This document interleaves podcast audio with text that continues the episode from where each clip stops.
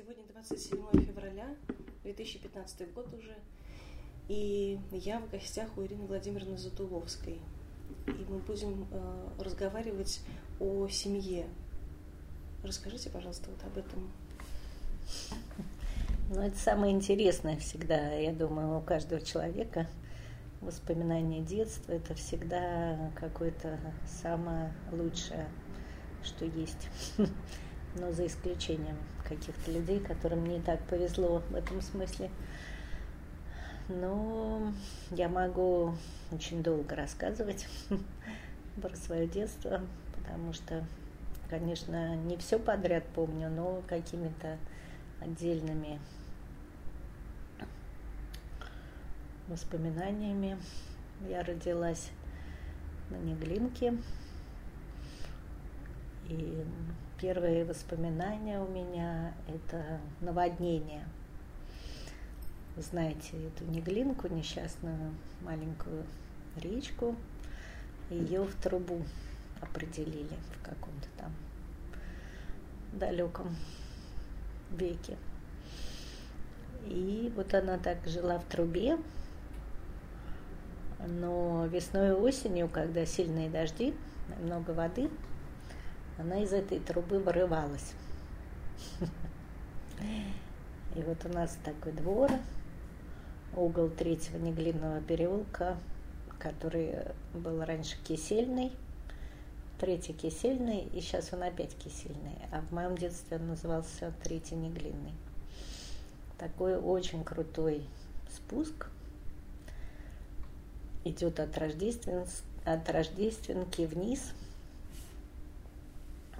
этой речки. Очень-очень крутой берег. И когда я уже пошла в школу, в первый класс, моя школа была 240-я внутри Рождественского монастыря. Ну, конечно, монастыря никакого не было тогда. И вот мы зимой садились на портфель и съезжали как с горки с этого переулка. Вот, и вот эта неглинка текла в трубе, потом она разливалась. Как она, в смысле, из всех э, недров как-то вытекала или как это вообще происходило? Ну вот вырывалась из трубы своей как-то, да. И у меня есть такой образ, что это не глинка, это душа Москвы. Угу. Потому что она невидимая, она таинственная. Она существует, но никто ее не видел. Вот, но она присутствует. Иногда вырывается. Да. И вот я помню, мы жили на втором этаже, во флигеле в таком отдельном. Смотрим во двор, а во дворе наводнение, выйти нельзя туда, много воды очень, и плавает хлеб из булочной, хлеб, значит, как-то размыло, и вот он плавает. Я всегда пытаюсь это нарисовать. Это, конечно, довольно трудно нарисовать, но такое воспоминание. И э, жизнь вот этого двора, жизнь, когда человек такой маленький, для него все очень остро воспринимается, конечно, страшно, со страшной остротой. Каждое событие было очень необыкновенным. И я как-то встречалась с японцами. Они вот такие люди, которые спрашивают, а какие у вас были детские игры? Это очень интересно вспомнить, какие детские игры были, потому что уже, конечно, это быстро все забывается, быстро.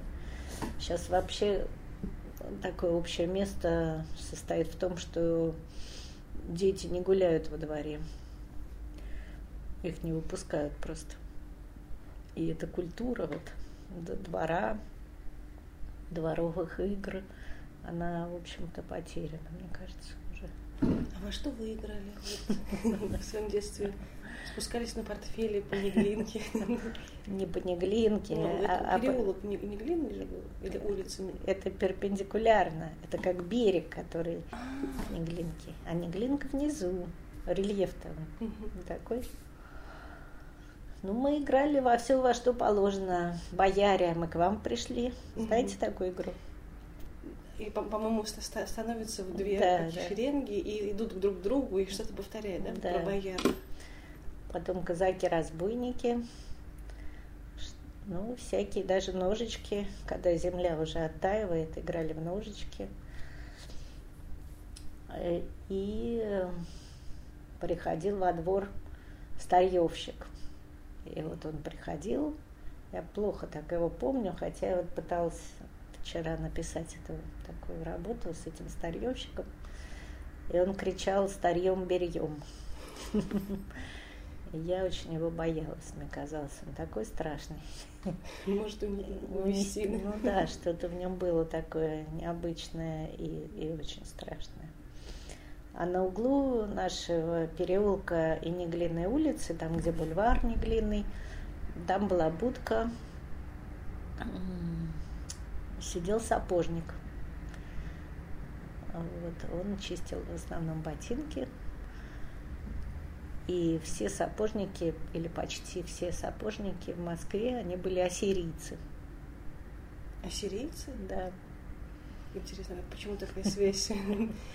Не знаю, вот э, такая легенда или миф такой, что Сталин любил ассирийцев, как-то их привечал и разрешал им быть сапожниками.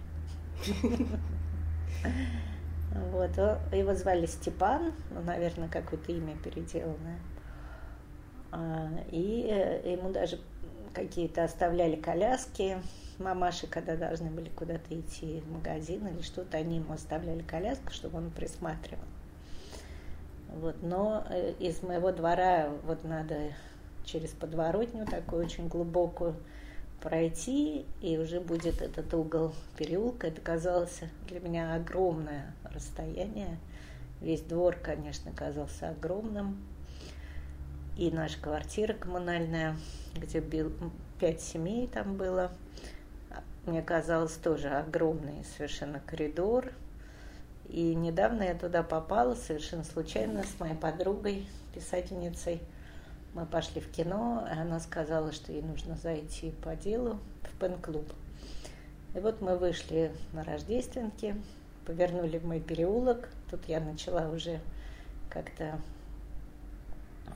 подавать возгласы, что это мой переулок.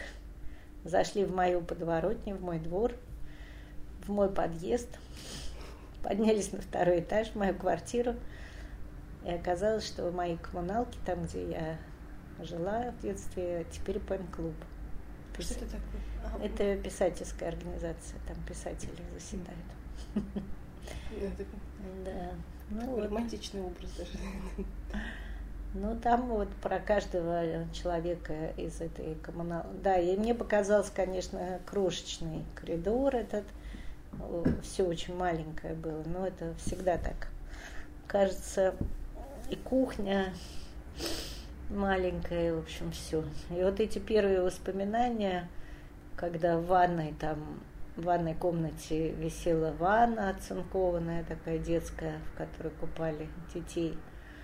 А у нас был сосед э, глухонемой, но он был не с детства глухонемой, он немножко так мог говорить.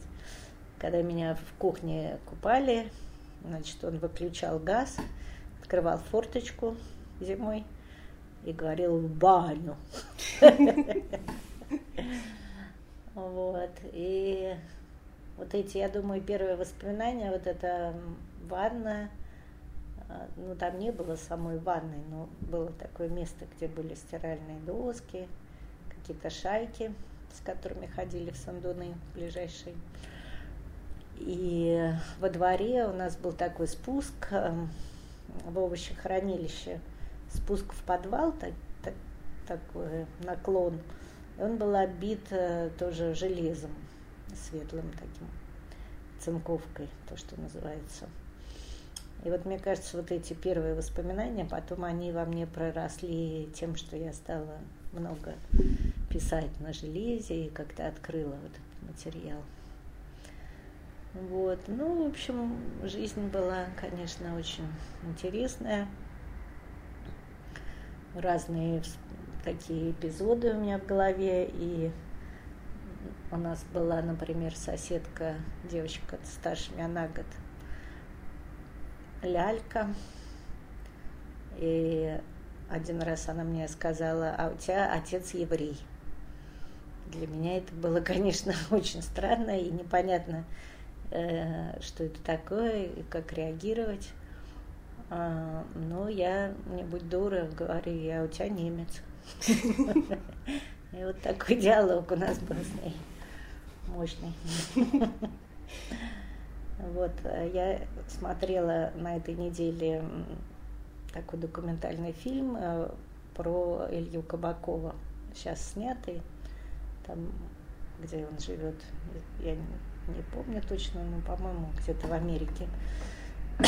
И вот он очень интересно рассказывает про свое детство, про учебу, и он говорит о том, что национальности, в общем-то, не было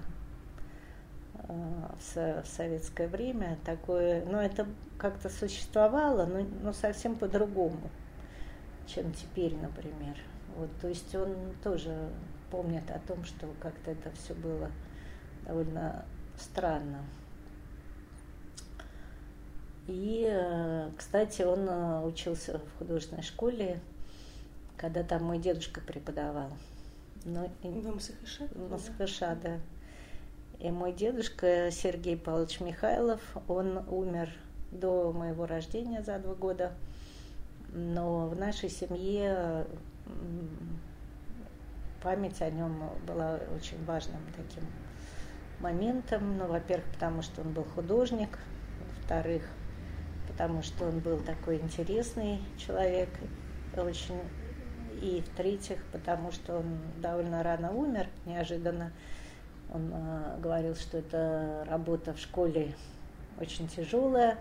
Он преподавал рисунок, приходил и, в общем, без сил как-то падал. И в один прекрасный или не очень прекрасный день он пришел, вот так тоже прилег и умер. Вот, но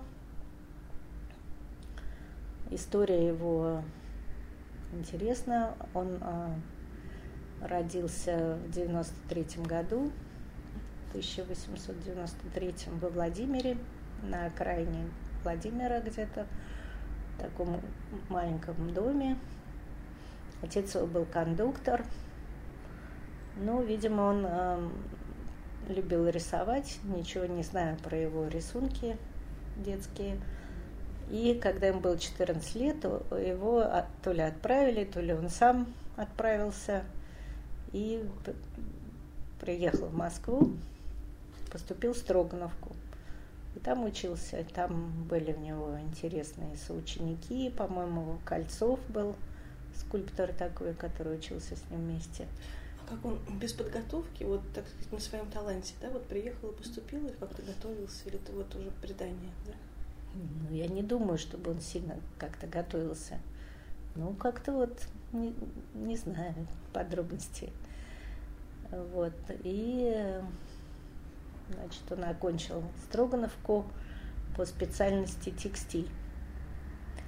У меня есть где-то диплом, подписанный Елизаветой Федоровной, поскольку она опекала это Строгановское училище. Вот, но э, те студенты, которые учились очень хорошо, их отправляли в Париж на стажировку, вот как этого Кольцова отправили скульптора. Несколько лет там он пробыл, э, вернулся обратно. А мой дедушка, видимо, закончил не так здорово и стал где-то работать, преподавать, что-то для себя рисовал. Есть даже, сохранились его работы 30-х годов и 20-х. Но когда он закончил Строгановку, он пошел на фронт сразу в 2014 году. Он был вольно определяющим и рассказывал, что он а, ну, как-то там ну, какие-то, даже, по-моему, в Брусиловском прорыве участвовал. Потом он заболел тифом очень серьезно. И когда война закончилась, он а, поехал в село Порецкое. Это село на реке Сура в Мордовии, по-моему. Вот, и стал там преподавать, то ли это было такое распределение, то ли, ну, что-то такое, видимо. Там стал преподавать рисунок в техникуме. Познакомился там а, с а, Иваном Кузьмичем Андроновым, который был молодой математик, преподавал математику тоже в этом техникуме. И вот этот Иван Кузьмич познакомился, в свою очередь, с местной девушкой, которая уже, по-моему, закончила гимназию в этот момент с золотой медалью, Анна Ивановна. Это была его невеста. А мой дедушка Сергей Павлович познакомился с моей бабушкой, Ольгой Иосифовной Вейцер – а, Ее отец был инженер, он строил железные дороги, и поэтому они переезжали с места на место, то есть там, где была стройка, туда они переезжали. Ее мать э, родилась в Риге, была такая рижанка, особые, конечно, люди. Вот. Эм, и вот, эм, значит, они переезжали. Моя бабушка по-моему, уже тоже закончила гимназию в этот момент. И вот они каким-то образом познакомились, хотя он был ее старше и уже был разведен. У него была дочь от первого брака, Галина Пашкова, которая потом приехала в Москву, жила у моего дедушки немножко недолго – поступила в училище театральное и стала после этого в Ахтанговском театре довольно известной актрисой. Играла мадемуазель Нетуш и так далее. Играла тоже в кино. Ну, то есть, видимо, хотя вот он родился во Владимире и никаких у него не было корней таких художественных, но он был такой одаренный человек, видите, даже в разные стороны как-то пошли его ветки. Он а, написал, например, роман из эм, времен гражданской войны, который до сих пор никак не расшифрован. Сам научился играть, играл на всех музыкальных инструментах – но кроме способностей у него были и фобии тоже. У него была клаустрофобия, не знаю, может быть, это после тифа перенесенного, но он боялся закрытых пространств, не мог ездить нигде. Он ходил пешком по Москве, поэтому он очень хорошо знал Москву и э, всегда своим ученикам задавал всякие вопросы насчет архитектуры московской, чтобы приучить их к наблюдательности. Или он ездил на велосипеде. Он был один из первых туристов. Таких еще не было туризма, в общем-то. Он составлял план, какой-то маршрут и довольно длинные какие-то путешествия у него были. Вот. Единственный раз, когда ему пришлось ехать на поезде, это было в 1941 году, уже он был преподаватель МСХШ, и надо было ехать в эвакуацию. И другого никакого выхода не было, только пришлось ехать на поезде. Ну, как-то он с этим справился. И когда обратно они ехали, уже это был 43-й год, он встал перед всеми детьми и учителями и сказал, вперед на Москву, начинается реэвакуация. Вот. И вот э, все эти годы, значит, 20-е, 30-е годы до 38-39 года, когда была организована эта художественная школа, он работал в разных эм, заведениях. Это были какие-то текстильные коммуны, которым нужно было преподавать художество. Он даже придумал такое изобретение увлажнения основы утка. Вот существует ткань, там как-то надо увлажнять эту основу. И это было время патентов, все как-то любили этим заниматься. Он тоже пришел, хотел запатентовать это изобретение, но ему сказали, что немцы уже это придумали. Но остались какие-то его эскизы к этим машинам и станкам и все такое прочее. Но кроме этого, конечно, он всегда хотел писать, рисовать, писал пейзажи, пытался их даже носить на выставки во всех художник, это там сейчас, где Кузнецкий 11, дом художника, до этого там был, называл, э, такое место называлось Всек художник или Всеко художник, где были выставки тоже.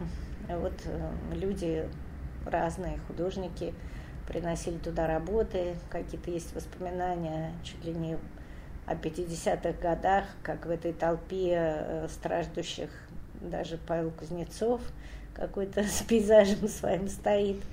Ну, в общем, довольно все это было трудно и жестоко, и э,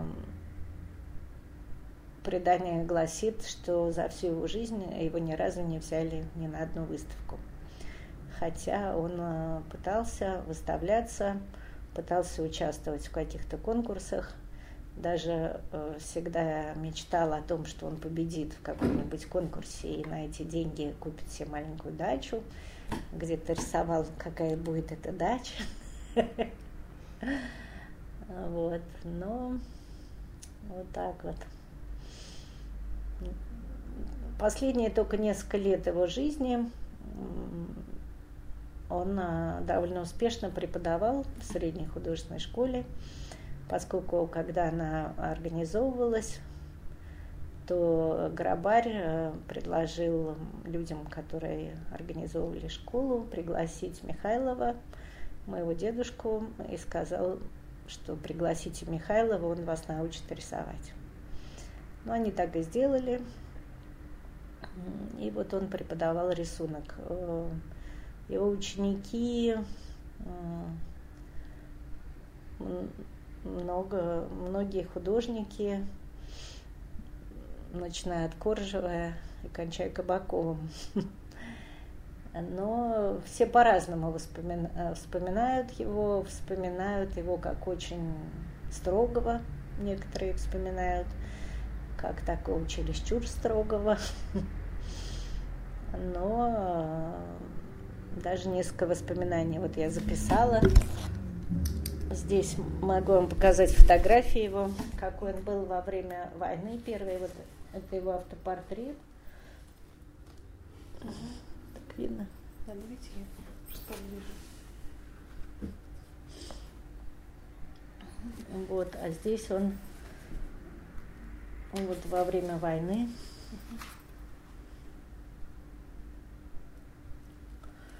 Но э, тоже среди учеников э, был такой миф, что он был белым офицером.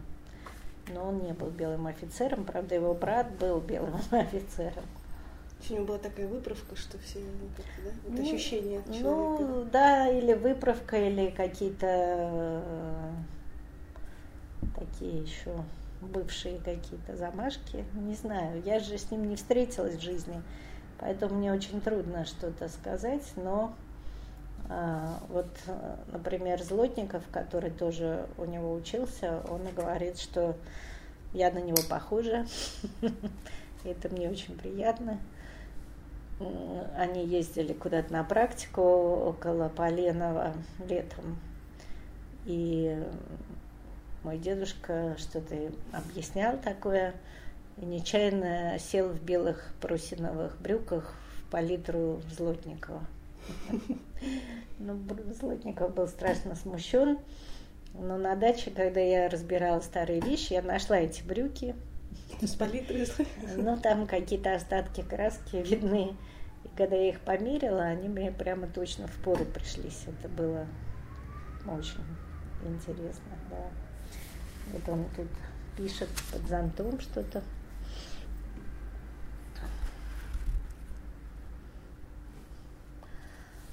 Вот. И потом э, родилась моя мама в 24 году. Вот когда ей было пять лет, он ей послал по почте такую открытку. На день рождения нарисовал зайчиков, и по почте там на обороте было написано Рай Михайловой, ее адрес там и так далее. Вот он ее нарисовал маленькую.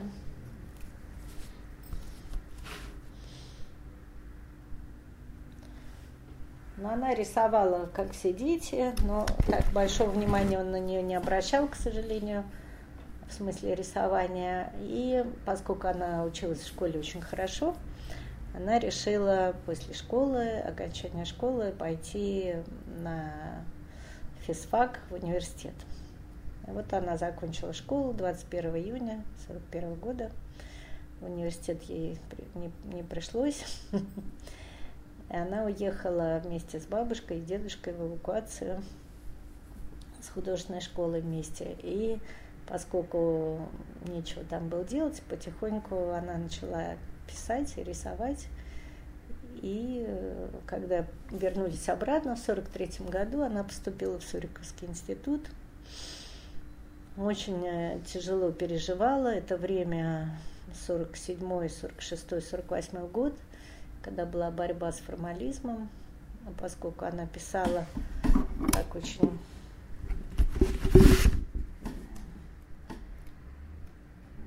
здорово, вот, и решили, значит, что это не годится, такой стиль. Интересно, что сам стиль всегда нес идеологию. Это очень странно и непонятно. Ей э, сказали, что или мы вас выгоняем, или вы меняетесь.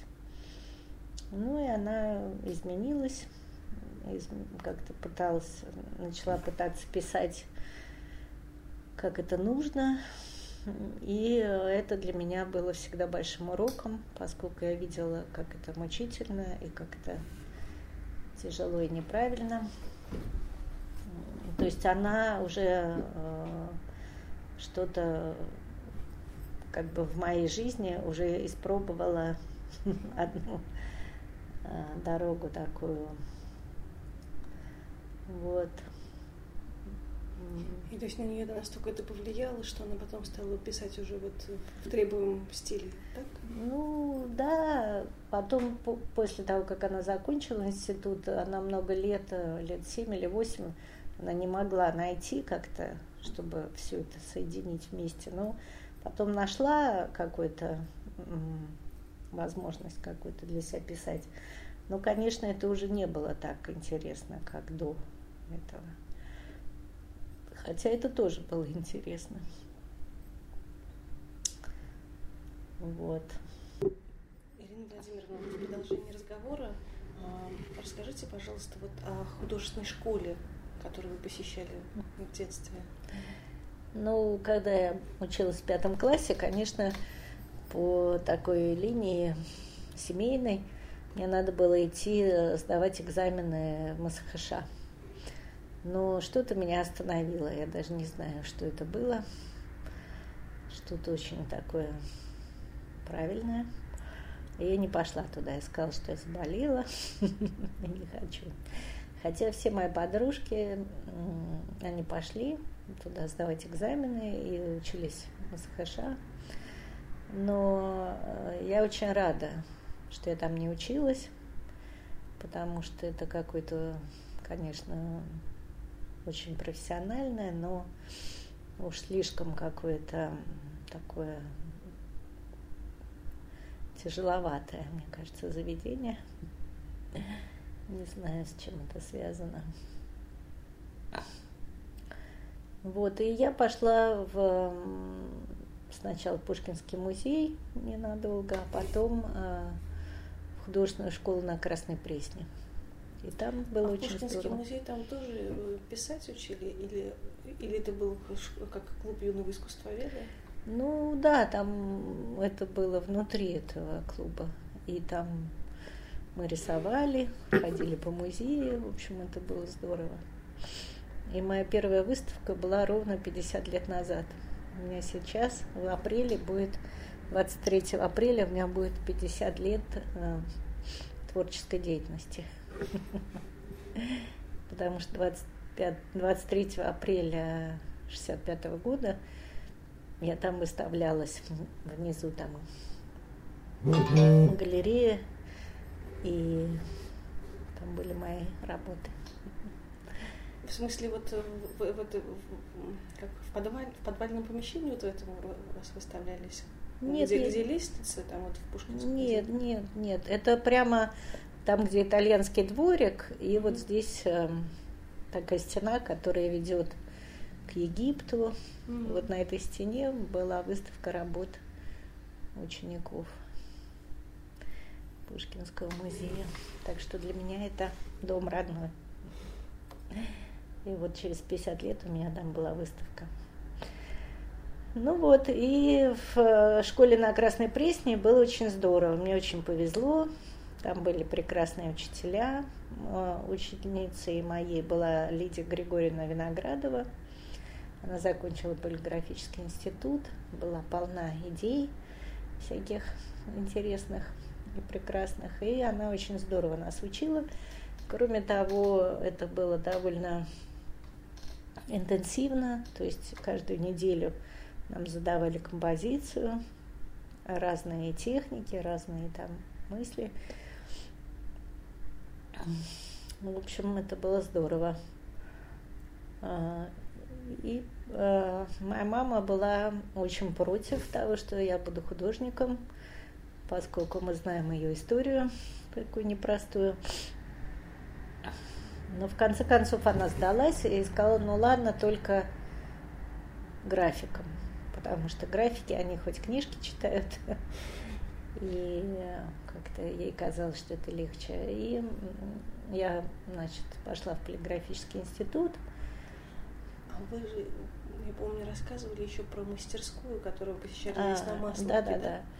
И перед институтом, тоже в девятом и десятом классе, я училась у Хазанова, Моисея Тевельевича, здесь вот в нашем подъезде на втором этаже. У него были ученики, это было очень здорово. А что это была за школа? Это, это традиционная, как классическое понимание живописи, или это все-таки был э, экспрессионизм? Ну, ну как, это была французская школа такая в чистом виде, которая шла от Сезана через французскую, ну, парижская школа такая. И Хазанов очень здорово нас учил.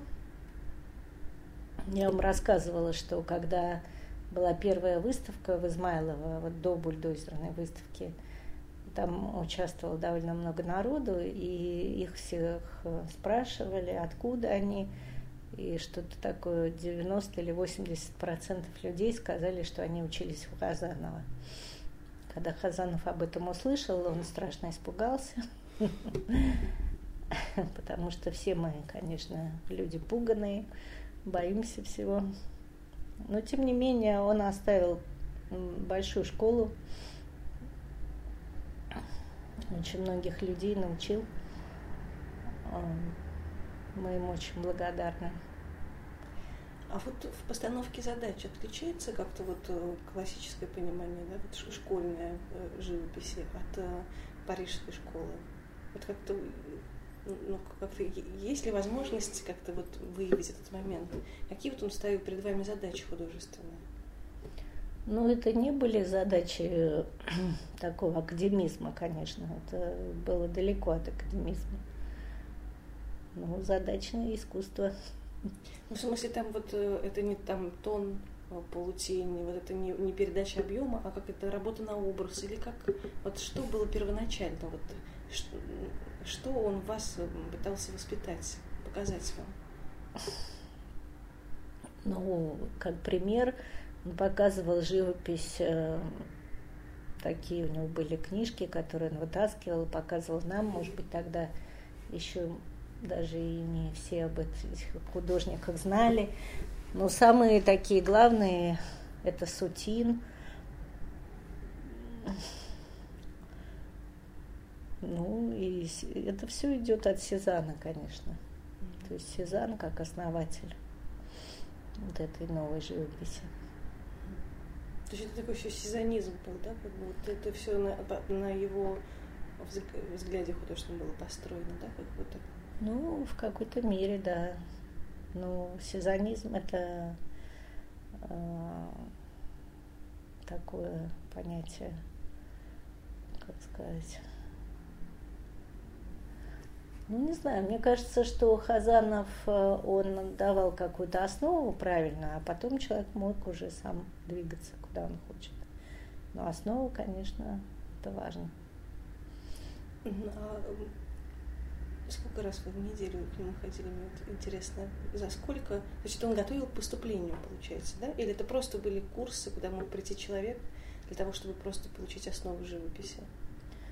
Ну, туда мог прийти любой человек, но мы платили ему деньги, он на это жил. А взрослые люди туда приходили? Или...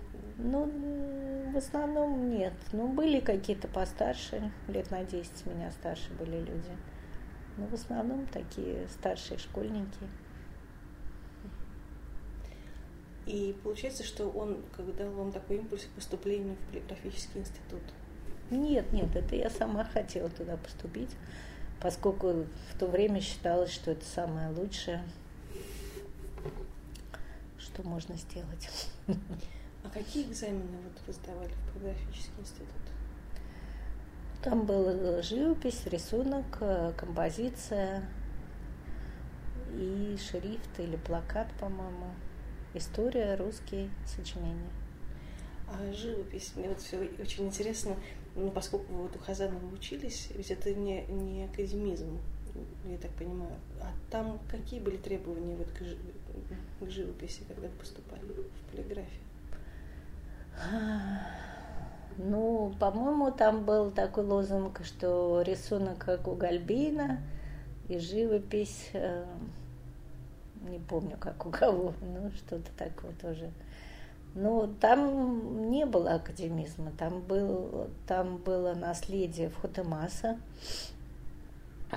Вы знаете, что Фхотемас в какой-то момент распался и на несколько ручьев таких разделился. Вот один а, из одного получился архитектурный, из другого другой в полиграфический институт влился. Ну, вот традиции Фхотемаса – это здорово. А, и там в институте у меня преподавал Павел Захаров, а, который как раз э, учился во Вхутемасе, рассказывал, что во Вхутемасе висел, висел такой, такие слова висели, живопись царица всех искусств. Вот, ну, ну, там были свои такие определенные требования, определенные какие-то мысли. Тогда, в то время, это начало 70-х годов, появился дизайн, и книжный дизайн в частности. И все были, конечно, очень этим увлечены. Вот, ну, по-моему, это было неплохо, соединение вот это наследия Футемаса и рожденный дизайн. Это было довольно интересно. Все в целом. А вы на отделении книжной графики, да, учились? Там только одно отделение художественное.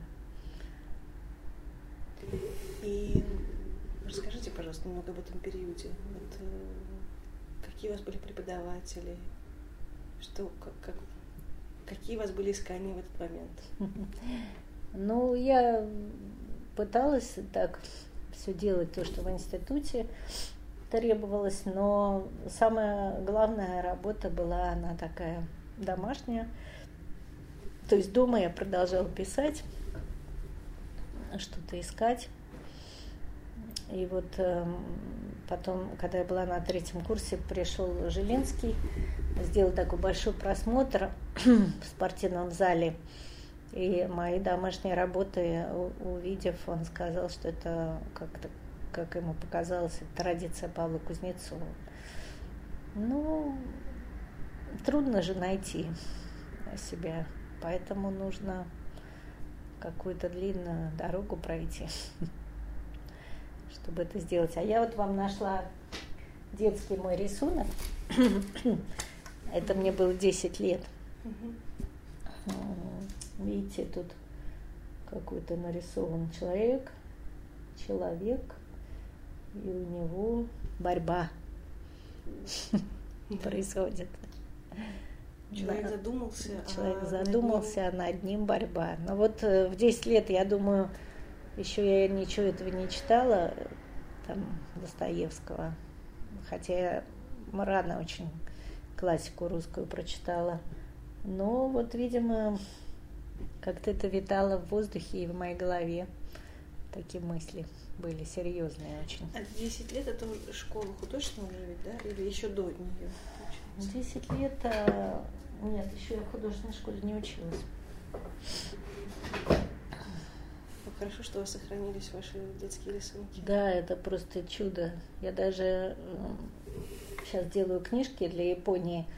И одну книжку сделала Ванька Жуков, э, рассказ Чехова. И мой, де... мой детский рисунок там на обложке. Такая мама с ребенком.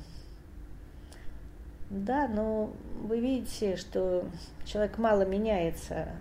Эти все есть напластования, когда его учат, и он пытается что-то такое, как-то его а, в рамки в какие-то всунуть. Но я думаю, самое главное – это сопротивляться всякой учебе и возвращаться к тому, что было в детстве, и в общем, это такая линия с какими-то зигзагами, но она имеет свой стержень у каждого человека. А, расскажите, пожалуйста, вот о своем пути сопротивления образованию и вот э, нахождения своего пластического языка. Как это произошло у вас? Ну, понимаете, человек, когда молодой, конечно, он всех слушает – вот он э, показывает работы, ему говорят, да, вот, братец, тут вот вот эдак, а тут вот так вот. И он думает, о, тут вот эдак, а тут вот так. Хвост длинный, да, рука не... Да, да, да, и, и все вот на этом построено. А в общем-то очень мало людей, которые сопротивляются. Ну, а сопротивляться во время учебы вы тоже считаете нужным все-таки, да? Ну, как сказать, тут э, если все время сопротивляться, то тогда ничему не научишься. Но э, надо воспринимать то, что тебе близко бывает. Ну, это как с книжкой. Вот э, вы читаете какую-то книжку, и вдруг вы видите, что это так вам близко, что это то, о чем вы думали все время – только не могли это сформулировать, предположим, да, и тогда вы это воспринимаете как свое. Так же и с учебой. А бывает, что это вам чуждо, что это как-то для вас никак у вас отклик не находит никакой, тогда, э, может быть, и... Ну, может быть, это нужно как ремесло, если есть такая задача, как техника, как что-то такое, знание но именно как э, философия которая, конечно, самое главное. Ну, я не знаю. Ну вот э, мне казалось, когда я училась в институте, мне казалось, что да, дизайн это так прекрасно, это так здорово, новое слово. Но я думаю, всегда люди очень увлекаются чем-то новым, да. Когда что-то открывается новое, они все туда бросаются, им кажется, что они не успеют и, и догонят. И вот мне тоже казалось, что сетка, а, вот в этом дизайне, там есть такое понятие сетка, что это просто необыкновенно. И когда мне надо было эм, идти на практику,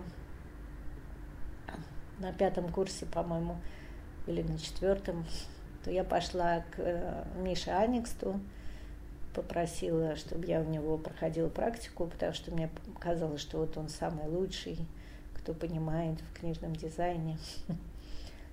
Но это действительно так, но э, вся состоит э, штука в том, что если мы посмотрим страницу книги, которая сделана просто по чувству, то, что называется, вот по чувству как-то положен шрифт там, или картинка, и страницу, которая по сетке сделана, то они даже могут совпасть где-то.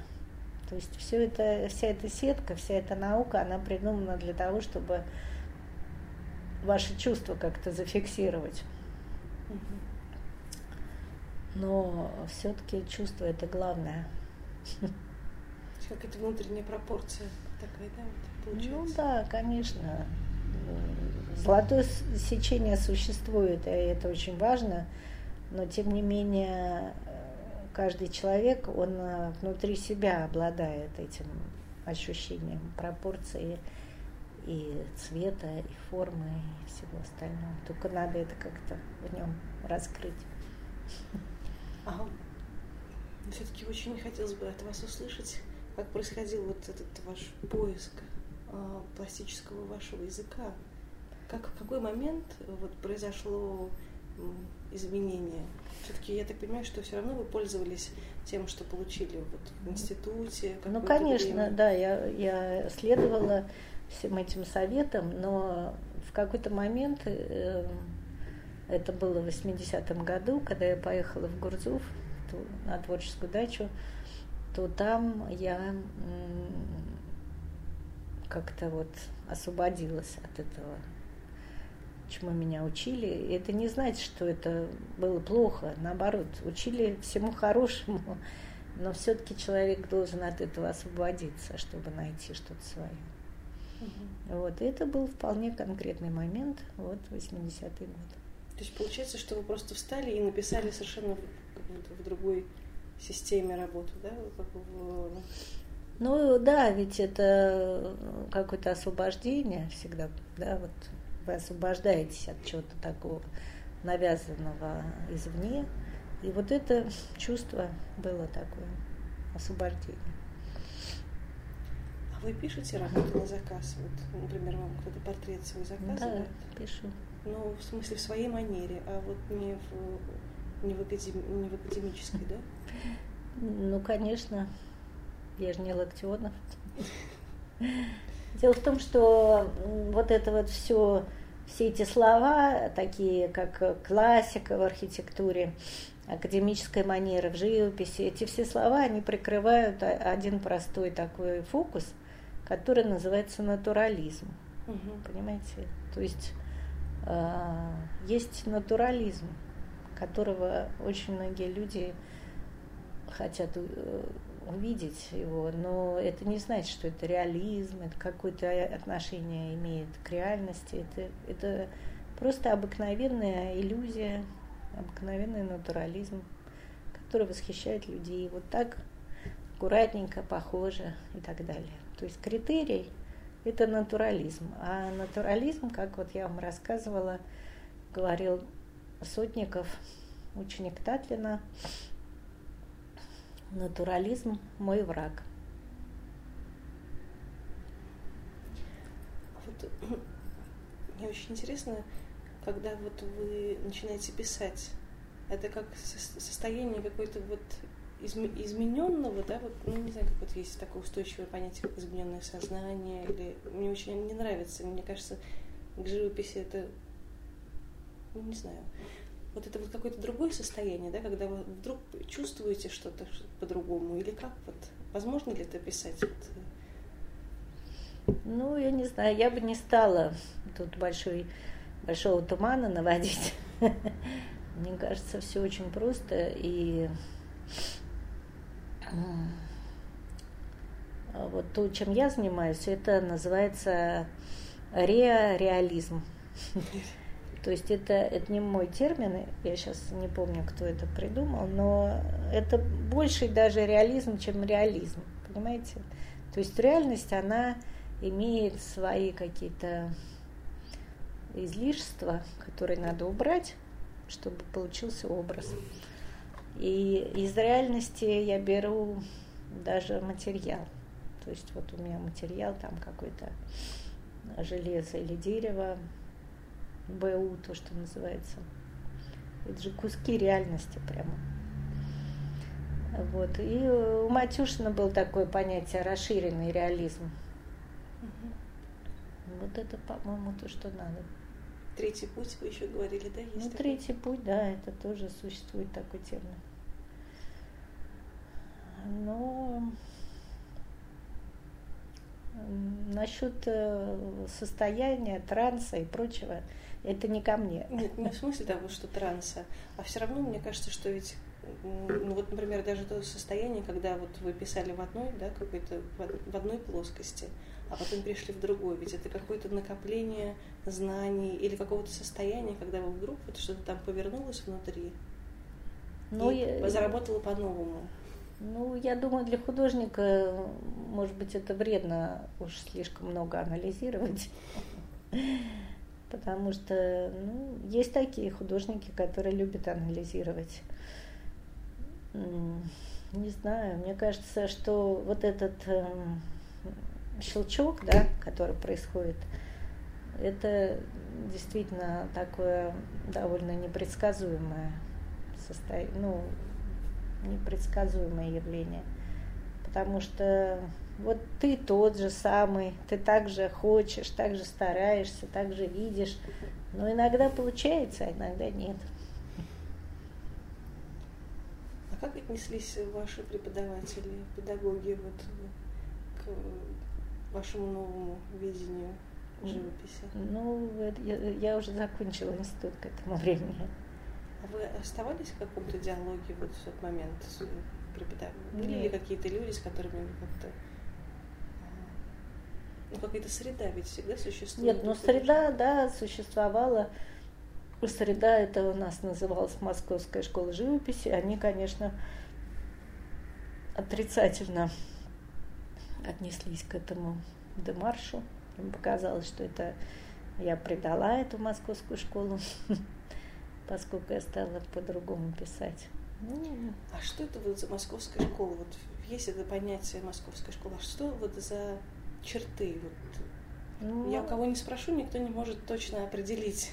Почему? Это очень просто. Вот э, действительно идет от Сезана через Кончаловского, Бубнова Валет. Вот это московская школа. Угу. А как а, они ну, вообще сейчас относятся или как-то вы уже не, не, не в диалоге с ними? Нет, сейчас уже я как-то сама по себе. А вот еще хотелось бы узнать, а, с какими вы художниками как-то вот обсуждали, дружили, как-то, чтобы идти путем, ну какой-то был путь один? Или ну, вот среда, вот это слово, которое я уже произносила. Ну, после института я попыталась сделать э, книжки, ничего у меня не получилось. Я сделала одну книжку такую детскую со стихами и картинками. Пошла в издательство «Малыш». Показать им, они сказали, что они взять, принять не могут эту книжку, поскольку у них э, изда, э, редакции разные. Редакция литературная – отдельно от, от редакции художественной. То есть книга, в которой вместе были стихи и картинки, никак ее невозможно было издать. На этом закончилась моя книжная деятельность. Я поняла, что книжками заниматься невозможно, и занялась живописью. Я занималась живописью, но общалась с художниками. Я вот эм, с Татьяной Ильиничной Сильвинской дружила, даже немножко у нее училась. Потом э, с Екатериной Евгеньевной Григорьевой тоже. Потом э, ну, были художники, которые мне нравились. Вот я помню, на книжной выставке я увидела художника Леона. Очень он мне понравился. Но я не могу сказать, что я с ним дружила, но просто были такие, было такое ощущение, которое, наверное, всегда есть в молодости, что вокруг тебя большие-большие дубы, такие гиганты, а ты маленький пигмей. Ну, это правильное такое чувство. Вот. И, конечно, непростая такая задача найти себя, никого не слушать. Это довольно сложно. Потому что я помню в молодости все время были какие-то модные стили. Вот был, например, гиперреализм сначала – мне все говорили, давай, вот как гиперреализм, потом э, концептуализм, потом видео. Вот давай делай видео. Но если у меня есть какая-то потребность в видео, я могу сделать. Но не потому, что вот это так надо сейчас, так носят. Ну, конечно, быть э, каким-то старомодным, отсталым, довольно грустно, но приходится. А вот еще вы же преподавали детям, да, довольно какое-то продолжительное время. Да. Скажите, пожалуйста, об этом. Вот как вы видите вообще преподавание живописи и как у вас происходило вот Ну, знаете, у нас была такая большая-большая бобина из типографии с бумагой такой тонкой. И эту бумагу я не резала вот так на прямоугольнике, а отрывала произвольными такими кусками и давала детям. И вот вы представьте себе, вот у вас есть какой-то неровный треугольник. Конечно, композиция и все будет совсем другое, если сравнить с тем, что это было бы прямой лист бумаги. И вот мы пытались, как, я пыталась как-то сбить их, да, с такой вот э, дорожки очень правильный, э, какой-то такой протоптанный. Но здесь же вся проблема в том, что родители сразу начинают в это дело вникать и возмущаться. Они не понимают этого, они говорят, а почему вот у вас какие-то неровные формы бумаги, обрывки какие-то, что это такое? Вот. И, к сожалению, самые способные ученики, которых всегда видно, а, всегда заканчивается тем, что дома он же хочет порисовать, нет какого-то места, родители не хотят, чтобы он там пачкал стол, и все. То есть достаточно сложно. Должно быть понимание у родителей. Сначала родителей надо воспитать. А если их в свое время никто не воспитал в художественном плане, их не водили в музей с детства маленького, знаете, маленькие дети в музее сидят на полу, вот это самое отрадное такое впечатление, да. Это должно быть так. Но если этого не было, если их привели там, когда им было лет 13, показали Крамского или там Сурикова. И на этом все закончилось. Ну, этого недостаточно. Вот. То есть э, все время надо взращивать, рыхлить, воспитывать.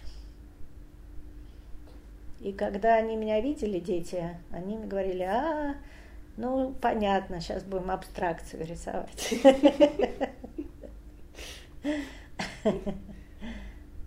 Но среди них очень были способные, талантливые люди, но, к сожалению, что можно им сказать? Куда пойти учиться? Я не знаю. Nету такого места у нас, к сожалению. А в Европе есть какое-то место, где можно было бы как-то получить знания, но не убить в себе все живое? Ну, тоже очень трудно. Проблема-то в том, что художники, которые хотят работать, им, конечно, жалко время тратить на преподавание. Вот. Надо, чтобы и художник был, и учитель. Все вот это вместе совместить очень трудно. Но меня действительно поразило, как Кабаков э, вспоминал своих учителей. Он сказал, что ни один педагог, который он в школе и в институте, ни один не был заинтересован ни в нем, ни в каких других э, учениках. То есть это, видимо, у него было страшное такое зажатое и униженное состояние там, пока он учился. Это очень жалко, конечно. А вот детишки, с которыми вы занимались, как-то развились дальше? Или все-таки родители им не дали путь? Нет, ну почему некоторые э, даже монументалисты есть и пишут, и есть какие-то всходы. А я вот еще слышала, что вы преподаете взрослым людям, которые не имеют никакого художественного образования, как-то направ... какие-то у вас есть курсы, да, или что-то? Да, я раз в год э, езжу в Новый Валам, в Финляндии, и там э, учу таких э, взрослых людей, то, что называется любители. Это очень интересно. Немножко им сложно кажется сначала, но потом как-то они привыкают и смиряются, даже входят во вкус. А, это, я так понимаю, из последних ваших работ, да? Вот. Э, да, серия последняя называется «Жестяные стихи». Вот стихотворение здесь написано, я написала, когда мне было пять лет, по дороге в детский сад. Ой. Там у нас надо было ехать на трамвае вдоль Рождественского бульвара. Там тоже очень крутой такой подъем.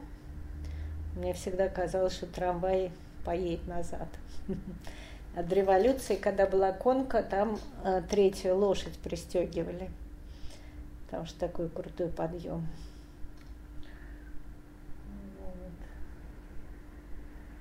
А детский сад у меня был около дома Корбузье на Кировской улице.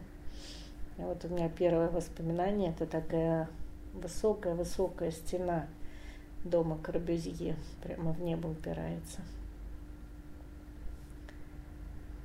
Это тоже вот, да, из серии э, детства? Да, это старьевщик как раз пришел в наш двор. Кричит изо всех сил, старьем берем.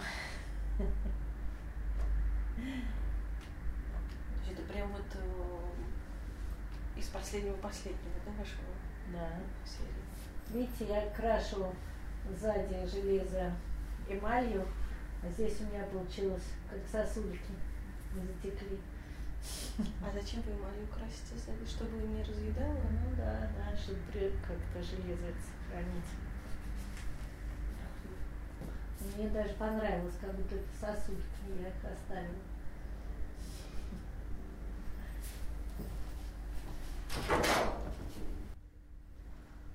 Пила.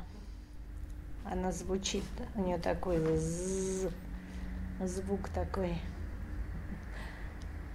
Пила как-то со звуком ассоциируется. И железо, когда я на нем пишу, оно тоже всегда звучит. Я вспоминаю всегда гром в театре. Знаете, в театре делают гром. Такой берут кусок железа и так его воло, волозят или звучат им. Получается гром. А когда вы пишете, у железа, наверное, какой-то тоже свой звук есть, вот соприкосновение кисточки. Ведь оно, наверное, не такое, как по холсту, совершенно другое. Ну, звука, мне кажется, нету, но ощущение, конечно, другое совсем. И у дерева, и у железа, и у холста это все разные вещи.